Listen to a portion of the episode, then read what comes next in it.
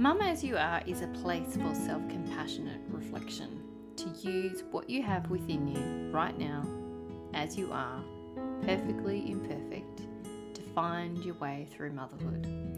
I'm Dr. Erin Bowe, clinical and perinatal psychologist, author of More Than a Healthy Baby, course creator, and mum of two. This is my second podcast. Welcome if you've followed me over from my birth trauma work. This current podcast offering is bite sized, unfancy, and unplanned. A roadmap for finding your way back to self compassion and how to replace numbing and escapism with true, meaningful fun. I talk about motherhood as an identity and an institution, perinatal mental health and patriarchy, parental burnout, and numbing. The core message is to practice the question, I wonder. Instead of judging ourselves and engaging in comparisonitis, we simply ask ourselves, I wonder. I wonder.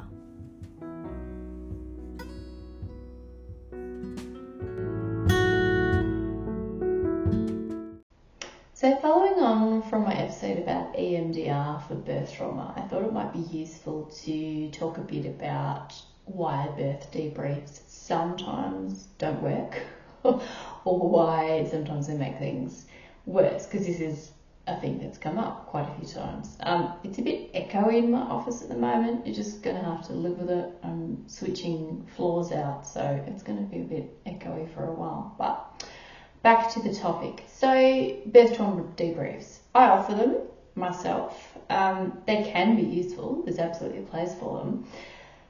But are there standards, protocols, guidelines? No, not really. And so when that is the case, sometimes they can potentially do more harm. Not because the people offering them intend to do harm, but trauma is a tricky beast and I think sometimes people go into things with the intention of wanting to help and wanting to be useful without fully understanding all the nuances that they might be presented with. So, they are a good option uh, when someone wants support and they're not really sure, like if they want therapy, if they need therapy. Remembering, of course, the majority of people who have a traumatic birth won't necessarily go on to develop full blown PTSD.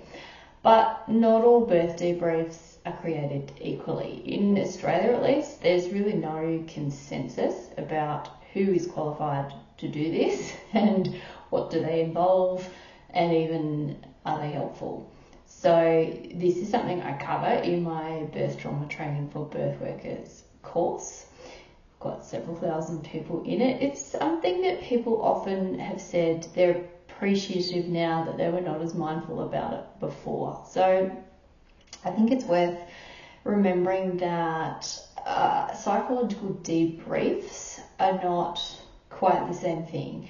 So I suppose, I mean, maybe 20, 30 years ago, after a critical incident, um, so you know, like a shooting, a fire, a flood, maybe something like that, psychological debriefs were kind of the default um, for what you know, we used to offer. But research over time has sort of said, well, maybe it doesn't actually do anything, but at least it's not harmful. Other research has shown that it can do harm and it can actually increase the likelihood of people developing some longer term psychological symptoms. It, there's very mixed ev- evidence for this. So, a birth debrief, let's focus on that. It's not the same as critical incident briefing. It really should just be you and your partner who's there if you want to involve your partner, sometimes not. Um, it's about active listening, it's about really being fully present and hearing what someone has to say, not be thinking about like what you're going to say next. So I think a lot of people think they're really good at listening, but listening is quite a complex, energetically draining thing to do if you do it properly, um, you know, there might be a lot of sharing of information that no one has ever told you before. Um, that can be going over birth notes. It might just be going over particular details. But I mean, it's it's really up to the person who's having the debrief. For me, I think what they want to share. And so I always just say, you know, at the start of mine, share or not share whatever you want. Um, the nice thing, I suppose, about the way that I work is that if it's apparent that talking about it in itself is causing quite a bit of distress, there's types of therapies you can use where you don't actually have to go into a lot of details. EMDR, if you're thinking about that, that's probably the therapy that I would recommend um, when talking about it, it is tricky. Anyway, I don't want to sort of get off topic too much, but so I mean, the emotional first responders that we have, so doulas, midwives, obstetricians, all the people who are there at the time, they are the people often hearing, witnessing the story to begin with. It's not a psychologist. Psychologists typically don't work in birth suites. Um, I often say to people like, you know, the first people who witnessed my traumatic birth, my story, one was an anaesthetist who held my hand and was the first person who actually made me feel like any sort of element of me not just being a piece of meat lying on a gurney, like so to speak.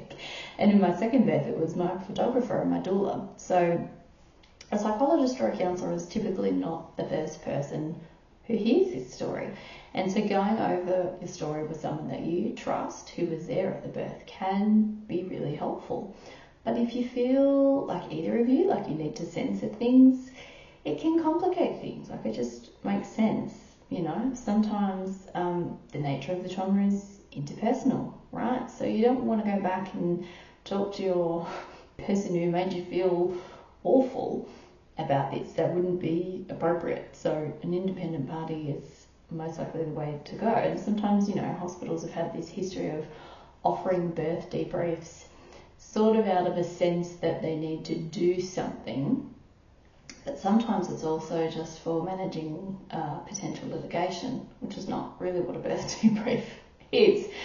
So, my concern with birth debriefs is that you're, if you think about like, what are you actually doing? Like, before you get into like, well, I'm helping someone, I'm witnessing their story, it's like, no, what are you actually doing? The first thing you're actually doing is activating the trauma, but you're not necessarily processing it. So you're bringing something up, and not everybody who does that is going to have the skills to ride with that, so to speak. So for some people, speaking about the birth, thinking about it is going to take them right back then and there, which is what PTSD feels like, where time and space is somewhere else, right? Some people will be able to cope with that level of activation.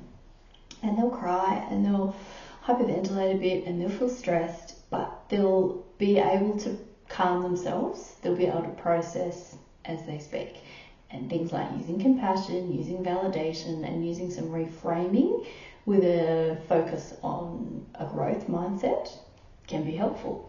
And you might find that that's all that's needed, and people come away from that experience feeling really heard, really seen, really validated, and have had a chance to process some things in their story. But then there's other people, right, where that level of emotion and fear becomes activated and they become I guess the best phrase is like it's outside of the window of tolerance. And maybe it's obvious there's pressured speech, there's over breathing, there's like lots of saying, I can't do this. You might find somebody uh, physically like recoiling even when they try and think about it. Like it's really, really, really activated for them.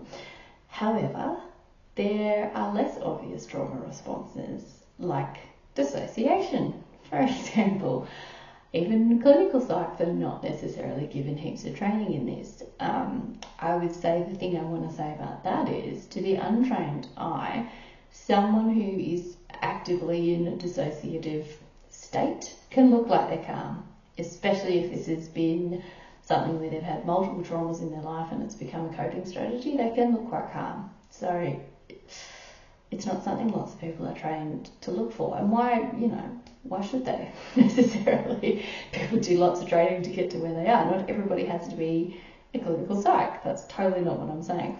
But what I'm saying is I think it's unethical and unkind to leave people more distressed than they were before they met you. So obviously for a lot of people who offer birth debriefs, their intention is to leave the world kinder and have people feeling better. That's why you do this compassionate work, right? But what if you are leaving people more distressed? And what if you don't even know it? So I think without assistance to contain the trauma and to use some grounding um, exercises, you, you might be leaving people feeling worse than they did. And it's important to acknowledge that because the person who's volunteered to go and have the debrief probably has the expectation that this is going to help, right? That it's going to make them feel better. We're not often giving people full informed consent about what to expect. That's all I'm saying. Like I said, people don't set out generally in this work to harm others, but sometimes they offer these debriefs as a need to do something. And so then clients, consumers, patients, whatever language you like, people feel, people, that's a better word, people feel like this is something you're supposed to do to move forward. You're supposed to go and get a debrief. So, on the other side though, like, is it potentially better than not doing anything? Because I guess a debrief can be a way of communicating quite clearly this is an event worth talking about. It's not a run of the mill thing. It's not, you know, something to sweep under the rug. I never ever want people to feel like there's nothing you can do after a traumatic birth or necessarily that you have to wait to talk to a mental health professional. But I think debriefs, we just need to be mindful that they will help some people some of the time and some people they won't. They won't. So if you're pregnant again, for example, and you're preparing for another birth, and you're getting some independent childbirth education, that can be useful. Um, but we just don't want people to have these assumptions that you go and have this single standalone session and after that everything will be fine. A, a debrief in any capacity is not a standalone intervention. There's also the risk of vicarious trauma for whoever's doing the debrief, um, particularly if there is inadequate support or supervision. Um, these are things that you always need to be checking in with other people. And I guess, as I mentioned earlier, there is the possibility that something is called a debrief, but what it's actually about is a grievance procedure. Um, it's less about listening and offering compassion. That's more about managing what we're going to do if we get sued. So these are just things to be mindful of. And as I said, like it should go without saying, but sometimes it doesn't. An effective birth debrief has to be completely voluntary.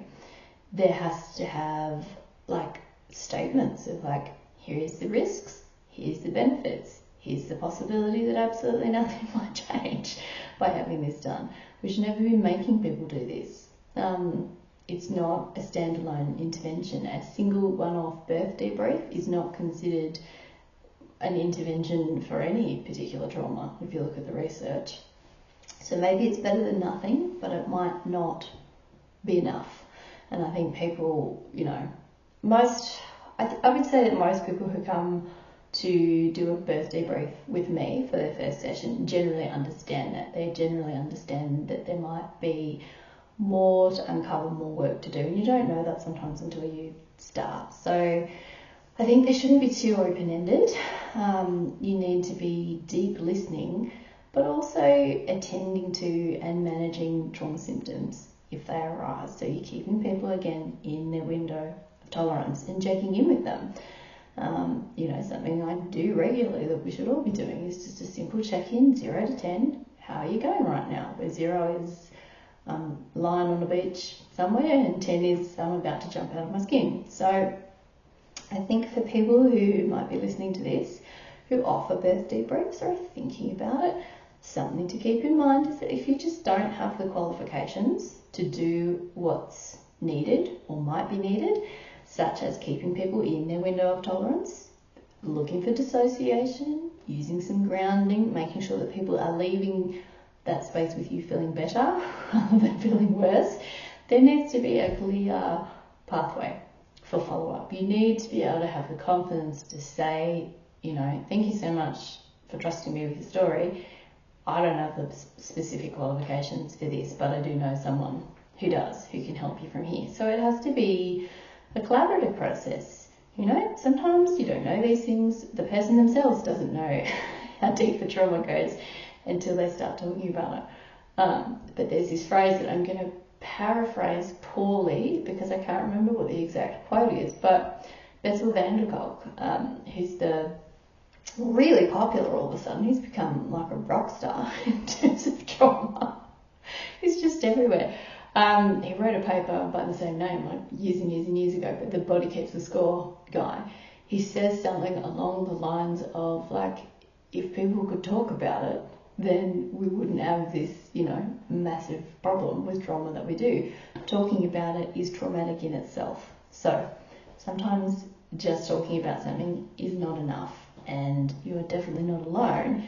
You're sitting and down having a conversation about your birth was not enough. It most likely isn't going to be, just depending on the level of trauma that you've had and how it's been processed in your body. But there are ways around it, so maybe just not with a single one off birth debrief.